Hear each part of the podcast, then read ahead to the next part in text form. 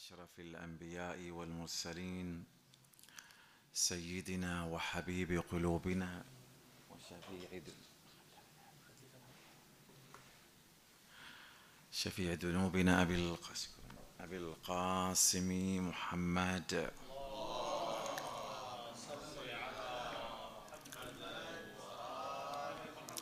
تحيط بالإنسان في هذه الحياة الكثير من الصراعات والتحديات والمشاكل من مال وشهوات ومفات وإغراءات. وكذلك من جهة ثانية الإنسان في المقابل زوده الله سبحانه وتعالى بخاصيتين. من ناحية العقل الذي فضله وكرمه على سائر الموجودات والمخلوقات.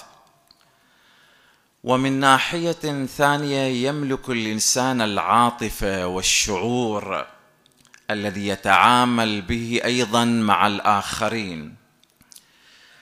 في هذه الحالة وفي هذه الموجة من الصراعات والتحديات والمشاكل التي نراها الآن تطوف بالعالم وليس هناك حد يقف في وجه هذه المشاكل والصراعات والتحديات. ونحن نلحظ الآن كيف العالم يلعب لعبته القذرة ليغوي الإنسان عن خط الاستقامة وعن الصراط المستقيم من خلال كثير من البرامج التي تشوق الإنسان وينخدع بها الإنسان من حيث يشعر أو لا يشعر. في خلال هذا المد الهائل الذي كسح العالم من الشذوذ والمثلية والنسوية والعلمانية والإغراءات الكثيرة التي الآن تحيط بالإنسان. كيف يصنع الإنسان أمام كل هذه الجيوش التي تأتي للإنسان لتدفعه عن خطه المستقيم؟ وعن الوحدانية وعن الله عز وجل. أمام هذه التحديات ما هو الحل الذي ينبغي على الإنسان أن يقف في وجه هذه التحديات؟ القرآن الكريم والروايات الشريفة لم تهمل هذا المعنى وهذه الحقيقة. فالقرآن الكثير الكريم فيه كثير من الآيات والروايات وسيرة الأئمة صلوات الله وسلامه عليهم وضعوا لنا الحلول والدواء لهذا الداء. لعل أهم خصلة يحتاجها الإنسان في هذا الزمن هو أن يقف على مفهوم التزكيه مفهوم الطهارة مفهوم التخلي والتجلي والتحلي. هذه المفاهيم أصبحت غائبة عن كثير من وعينا وحقيقتنا. فنحن لا نلتفت إلى مفاهيم القرآن وإلى ماذا يريد القرآن منا. وما هو الحل أمام كل هذه الصراعات؟ الإنسان يغريه المال الدرهم والدينار. تغريه الشهوات. يغتر بنفسه. يتكبر. لذلك يحتاج الإنسان إلى عامل إلى مدد إلى قوة إلى حماية. تحميه من الانزلاق ومن الانحراف ومن الوقوع في الهاوية. ولعل مفهوم التزكية هو المفهوم الأسمى والأعلى لخلاص الإنسان من كل هذه الانحرافات. ولذلك لاحظوا في صلاة العيد عندما نقرأ سور العيد يهتم هذا اليوم على مفهوم التزكية. لأنك خرجت من معركة تحديت فيها الشيطان. تحديت فيها نفسك الأمارة بالسوء. تحديت المغريات. تحديت كل هذه الآن الصراعات التي تحوط بالإنسان. وين ما يلتفت الإنسان الآن أمامه كثير من التحديات في الواقع وكثير من المشاكل والإغراءات. لذلك العامل الأقوى والكبير الذي يحتاج إليه الإنسان هو التزكية يعرف معنى التزكية. هذا ما نريد أن نسلط الضوء عليه ونريد أن نتحدث عن حقيقة التزكية. لماذا الائمه صلوات الله وسلامه عليهم لا يقعون في الانحراف؟ لماذا الأولياء لا يقعون في خط الشيطان؟ لماذا الإغراءات لا تغريهم؟ لماذا؟ لأنهم وقفوا على مفهوم التزكية وحقيقة التزكية. لاحظوا إن التزكية بحاجة إلى روح اقتحامية إلى روح قوية. إلى صمود إلى شجاعة إلى قوة. فالتزكية ليس بالأمر السهل الذي يمكن أن يصل إليه الإنسان في بضع دقائق أو أيام أو لحظات أو شهور. تحتاج إلى روح اقتحامية تحتاج إلى قوة إلى دافع إلى صمود إلى تحدي إلى مواجهة.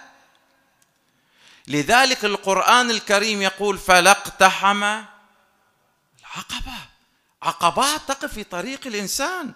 تحديات تقف في طريق الإنسان. شهوة هناك مال هنا منصب هنا غرور هنا كبرياء هناك. امرأة في طريقه شاب في طريقه أصحاب السوء في طريقه. عقبات تقف في طريق الإنسان. لذلك القرآن الكريم يقول فلا اقتحم عقبة. كيف أنا أتجاوز هذه العقبات الواحدة تلو الأخرى؟ لا تتصور صدقة صلاة ليل صلاة صليتها فريضة إنك تجاوزت كل العقبات وكل التحديات. الإنسان مجرد أن يفتح اليوتيوب لشغلة من الشغلات تأتي ألف لون من ألوان الشيطان. وألف انحراف من انحرافات النفس. فيقول دقائق أنا أنظر. فيندمج الإنسان معها ويواصل معها حتى تصبح عادة وتتكرر بالنسبة إليه. لذلك القرآن يقول فلاقتحم العقبة.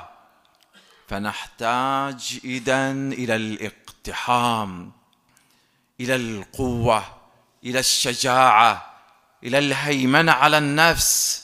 إلى ترويض النفس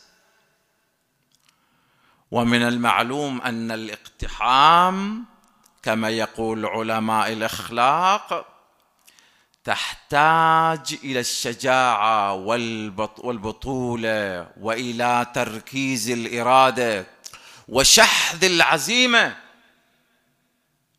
لأن الإنسان في هذه الحالة يريد أن يتحدى قواه. يريد أن يزكي نفسه. يريد أن يطوع شيطانه. يريد أن يروض هذه النفس.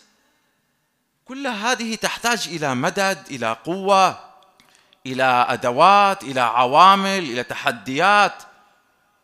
كم شخص منا يقول أنا غدا إن شاء الله سأبدأ مشوار جديد ولن تفوتني صلاة الفجر وسوف أفعل أوراد وأذكار و و و و و.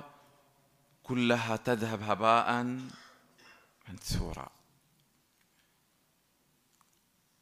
ولذلك لاحظوا الله سبحانه وتعالى جعل الفلاح الذي هو خلاصة القيم والتطلعات الشخصية مساويا لتزكية النفس. شفتوا هذا الفلاح؟ جعله مساوي لتزكية النفس ونفس وما سواها فألهمها فجورها وتقواها. قد أفلح من زكاها وقد خاب من دساها. جعل الفلاح مساويا للتزكية. لا يمكن الحصول على الفلاح والوصول إلى الفلاح إلا من خلال تزكية تطهير النفس من الأردان من الأوساخ من الأوجاع. ومعنى دساها الذي يدس نفسه في تراب الشيطان وفي وحل التطلعات الشخصية الأنانية. ومن يأته مؤمنا قد عمل الصالحات فأولئك لهم الدرجات العلى جنات تجري من تحتها الأنهار خالدين فيها وذلك جزاء من تزكى. من تزكى هو الذي ينال الدرجات العلى هو الذي وصل إلى الفلاح. قد أفلح من تزكى. وذكر اسم ربه صلى. الله حاضر معك في كل خطوة من خطوات حياتك. في نومك في أكلك في مشيك في أي مكان. هذه مقدمة تمهيد عندنا إن شاء الله. سوف نتخ... أيضا نتحدث عن الآليات والمقومات للحصول على تزكية النفس تحكيم العقل منها تبعية الإرادة الإنسانية للإرادة الإلهية التوجه إلى اليوم الآخر استشعار الرقابة الإلهية كل هذه عوامل للحصول على تزكية النفس. ونحن في هذا الزمن بأمس الحاجة إلى تزكية النفس إلى ترويض هذه النفس لعدم الوقوع في حبائل النفس وفي حبائل الشيطان. أسأل الله سبحانه وتعالى لنا ولكم الفلاح والخلاص. وصلى الله على محمد وعلى آله الطيبين الطاهرين.